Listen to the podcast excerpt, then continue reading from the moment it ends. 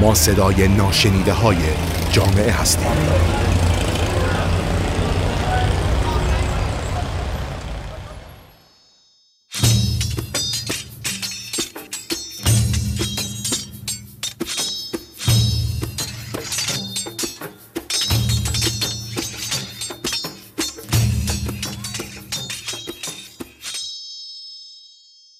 به نام خدا.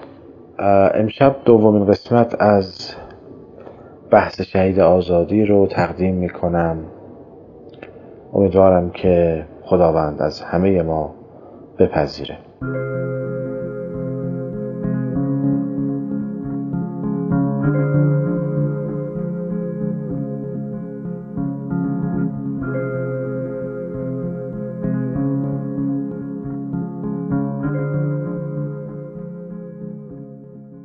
اگر اجازه بفرمایید یک تئوری رو می‌خوام ابتدا طرح بکنم یک تئوری تاریخی و در موردش صحبت کنم ببینیم که چقدر این معنا و این گزاره درست هست من معتقدم که همه تنازعات تاریخ همه اختلاف های تاریخ همه گفتگوهای تاریخی تاریخ که از ابتدای تاریخ تا امروز ادامه داره و همه های تضادی که بین انسان ها وجود داشته به یک معنا تضاد و تنازع و اختلاف در معنای کلمه آزادی است. نه تنها در معنا و مفهوم کلمه آزادی یعنی به این مبنا که در مبنای آزادی با هم اختلاف نظر داشتند بلکه در مستاق آزادی هم با هم اختلاف نظر داشتند و این اختلاف نظرهای ذهنی و فکری به اختلاف نظرها در دیالوگ ها و در بسیاری از موارد به جنگ های بزرگ و در نهایت به تحولات تاریخی انجام میده. حتی پیدایش تمدن ها و اوج و شکوفایی و در نهایت زوالشون هم از همین معنا منتج میشه. شاید به نظرتون حرف عجیبی بیاد. برای شروع بحث ابتدا ببینیم در عمومی ترین معنای کلمه آزادی چه معنایی نهفته است. من اغلب تعریف های آزادی رو شاید همش رو تا اونجایی که تونستم تا همین دوره معاصر بررسی کردم. جامعه ترین کلمه که در مورد آزادی می‌توانم بگویم این است که آزادی به معنی هرج و مرج آزادی نیست بلکه در میان همه متفکران گذشته و حال آینده به یک معنا آزادی به این معناست که هر کس به حق خودش برسد. اختلاف نظر در این است که حق هر شخصی چیست. اختلاف نظر در این است که آزادی واقعا چه مبنایی دارد و مصادیقش برای انسانها چگونه است. برای روشن شدن موضوع اجازه بفرمایید یه نکاتی رو از ابتدای تاریخ تفکر یعنی یونان باستان اشاره بکنم و ببینیم که اختلاف نظرهای بنیادی از کجا شکل می‌گیره. داستان سقراط رو قبلا برای شما بعضی نکاتش رو گفتم. امروز هم به عنوان دو تا جریان مهم که در ابتدای تفکر بشر هست و تا امروز این بحث ها و دیالوگ ها ادامه دارد. فقط اسم اشخاص و ظاهر مفاهیم تغییر پیدا کرده ولی حقیقتش یکسان بوده. این بحث است که همیشه درگیر بوده بشر باهاش. اتفاقا سقرات و کسانی که در مقابل او بودند. شاید بشود تقسیم بندی که در تاریخ علم فلسفه بیان کردن رئالیست ها و سوفستایی ها به این تقسیم بندی هم کرد. البته این معنا دقیق نیست روش خیلی جای بحث داره. اختلاف نظری که داشتند بر همین قضیه موضوع آزادی است. ببینید گفتیم سقراط کسی بوده که یک اندیشمند سابقه یک فرمانده جنگی رو داره و کارش از یک دوره به اینجاست که او می‌گوید من به این نتیجه رسیدم که باید اقلانیت رو بست بدم و روشنگری ایجاد کنم. اشکال او چه بوده؟ او جوانها رو جمع می کرده به خصوص در کنار معابد که آمده بودند عبادت بکنند و خدایان رو بپرستند.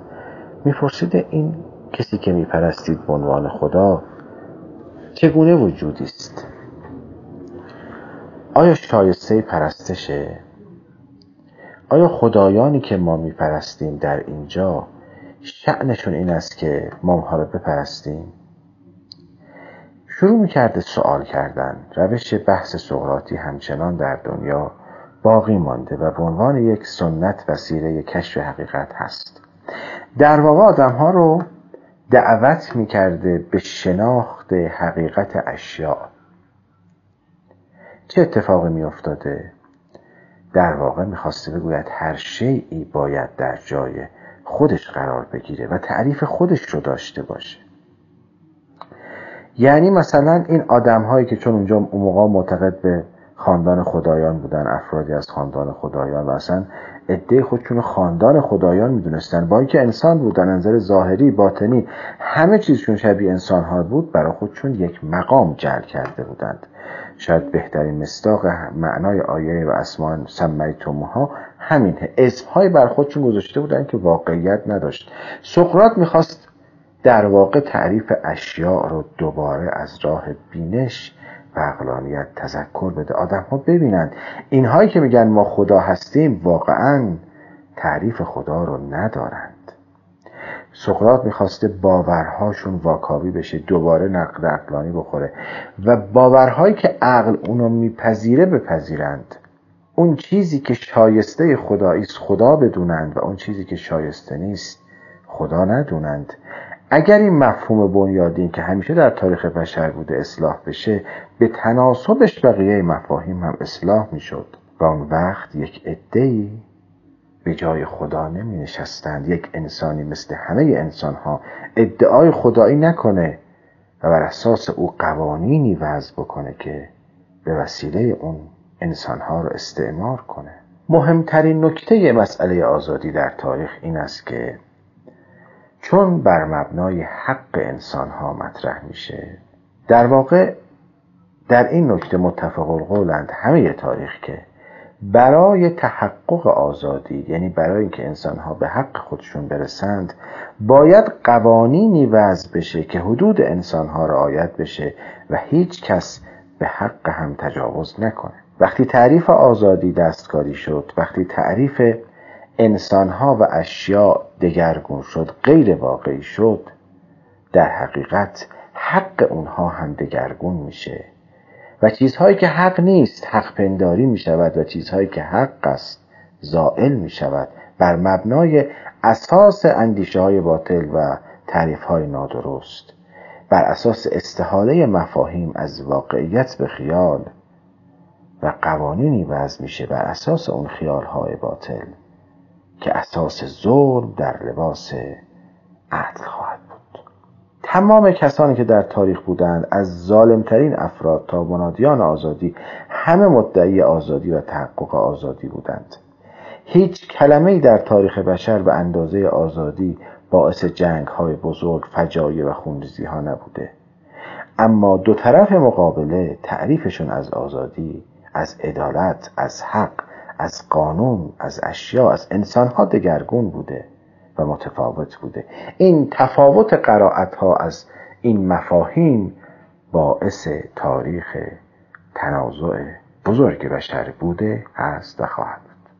در مقابل سقرات ادهی بودند که اولا اقلانیت رو تخته می‌کردند و می‌گفتند انسان نمی‌تواند به درک حقیقت برسه. دلیلشون هم این بوده. اینها ابتداعا سوفستایی ها ادهی وکیل زبردست بسیار ماهر بودند که می‌دیدند می‌تونند با استدلالات و مقالطاتی حقیقت رو دگرگون کنند و قاضی ها رو فریب بدن و انسان ها رو فریب بدن.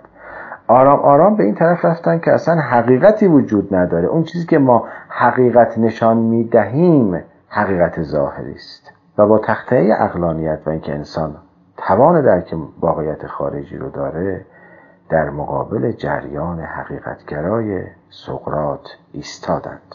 اونها بر اساس همین تخریب ذهنیت انسان ها و استحاله مفاهیم توانسته بودند برای عده انسان مقام الوهیت و خدایگانی درست بکنند و بر اساس این ساختار اندیشه توانسته بودند قوانینی وضع کنند که در اونها همه چیز و همه کس برای خدایگان بودند و انسانها با تمام شباهت های مطابقی عینی که با هم داشتند ادهی با این خیالات بر ادهی حکومت کنند و انسانها را استعمار کنند. وقتی که در تاریخ بررسی می‌کنیم متن کیفرخواستی که بر علیه سقراط آمده است این است که او جو... ذهن جوانهای ما رو دگرگون و گمراه می‌کنه و باعث برهم زدن نظم عمومی است. چرا که سقراط به انسانها میآموخته که عقل اعتبار داره و می‌تونه حقیقت خارجی و جهان پیرامون و حقیقت اشیا رو درک بکنه. و به اونها میآموخته هیچ چیزی رو بدون اقلانیت بدون قبول اقلانیت نپذیرید.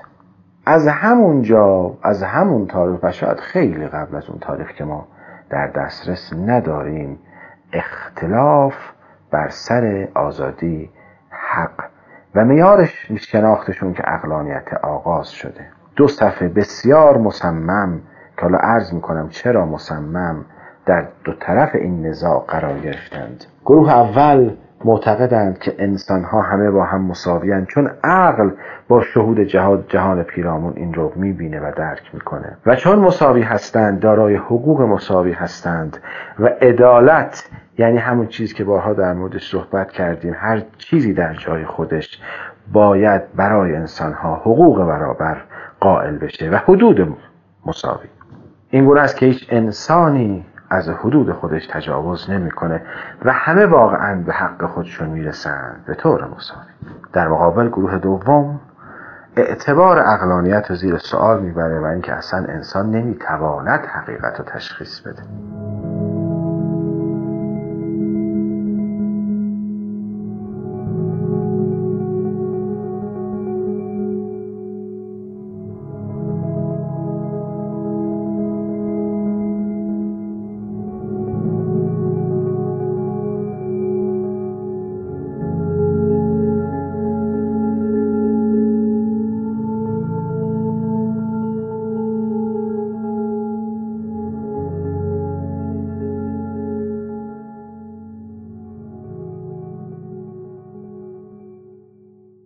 وقتی این شد این انسان از ارزش افتاده برای او تصویرهای ذهنی خیالی درست می کنند و وسیله همین تصویرهای ذهنی وادار می کنند که انسان با تخیل و توهماتی که به او القا می کنند ادهی رو به هر دلیلی بالاتر از عده دیگر ببیند و به اون عده اجازه بدهد که با اختلاف طبقات وجودی از بقیه انسان ها اولویت پیدا کنند و در نهایت همه انسان ها با احترام تواضع اطاعت و پرستش اونها بنده اونها بشند.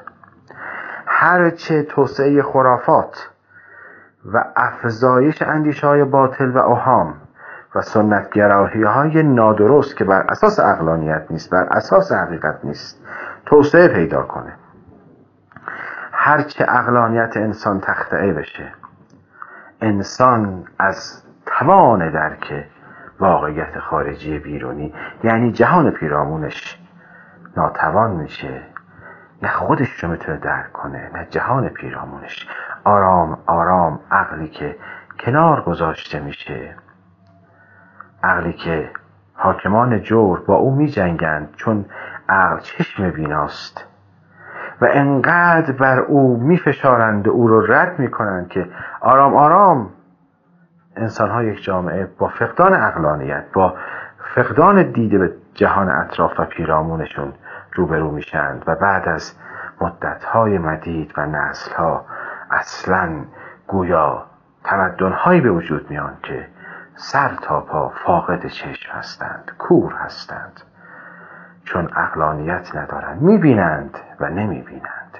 میشنوند و نمیشنوند. این گونه است که می‌بینیم بعضی وقتها هزار سال یک اندیشه باطل هزاران هزار میلیون ها نفر انسان رو با خودش درگیر می‌کنه و باعث میشه که اقلانیت اونها از بین بره و انگار کورهای مادرزادی متولد می‌شوند که هر کاری دلشون بخواد بکنند می‌برند. به هر سوی که می‌خواهند. وقتی شما چشمت نبینه دستت رو می‌گیرند و نمی‌دونی کجا و چرا و چرا و چرا می‌برند تو رو. این گونه است که تاریخ جهل رقم می‌خوره. در حقیقت پیام خداوند برای انسان ها که در این رابطه صحبت کردیم و به خاطر آزادی صحبت می‌کنیم هیچ چیزی نیست جز دعوت به اقلانیت. همه پیامبران دعوی به اقلانیت داشتن دعوت می‌کردن به اقلانیت. برای اینکه بشر اگر اقلانیتش احیا بشه چشمش ببینه حقیقت رو می‌بینه. اگر باور کنه می‌تونه حقیقت رو درک کنه و با تعقل به جهان پیرامون بنگره آرام آرام حقیقت ها آشکار میشه خیال ها کنار میره. اگر اقلانیت باشه می‌بینه انسان های دیگه نمی‌تونن بر او خدایی کنن. می‌بینه توهمات و خیالات نمی‌تونن خدایی بکنند.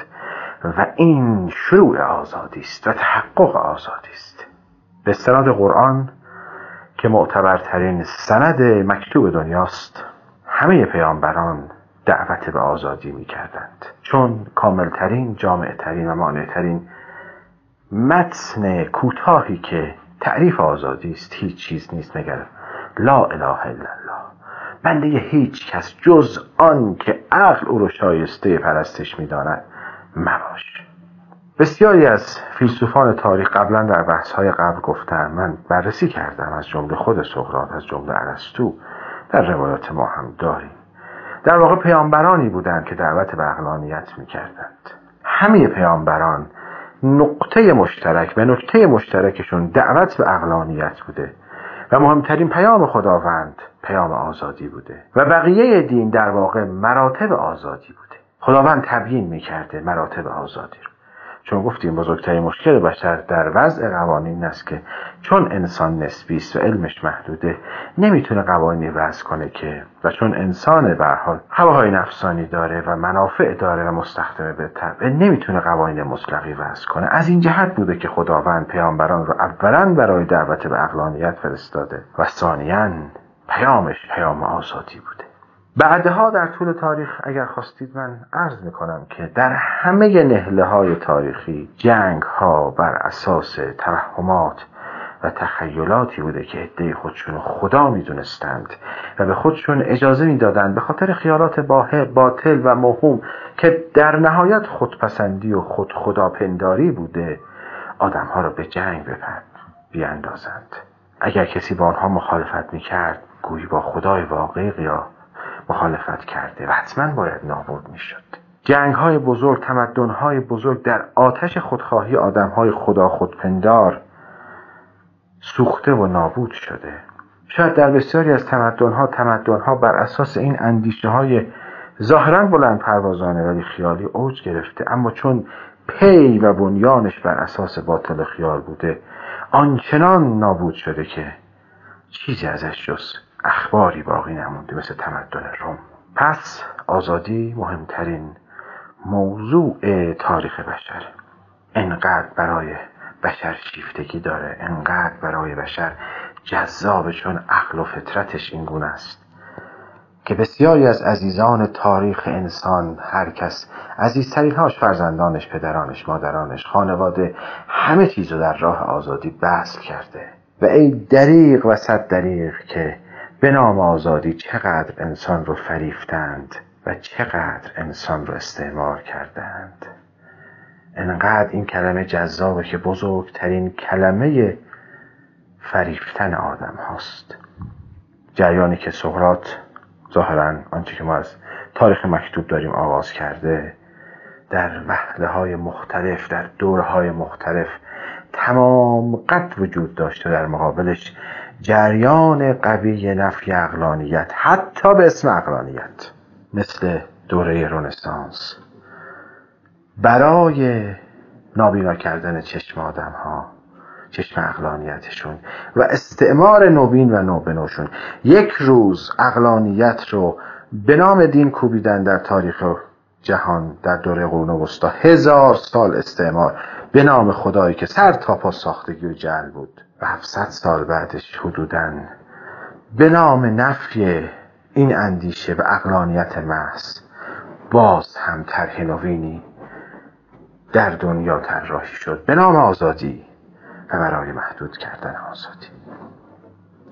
من فهرستوار دارم برای شما عرض می‌کنم و این بحث ها بسیار طولانی است. ما در شبهای آینده در مورد این مسئله صحبت می‌کنیم. و خواهیم گفت چرا نقطه عطف تاریخ آزادی بزرگ شهید آزادی حسین ابن علی ابن ابی طالب است. السلام علیک یا ابا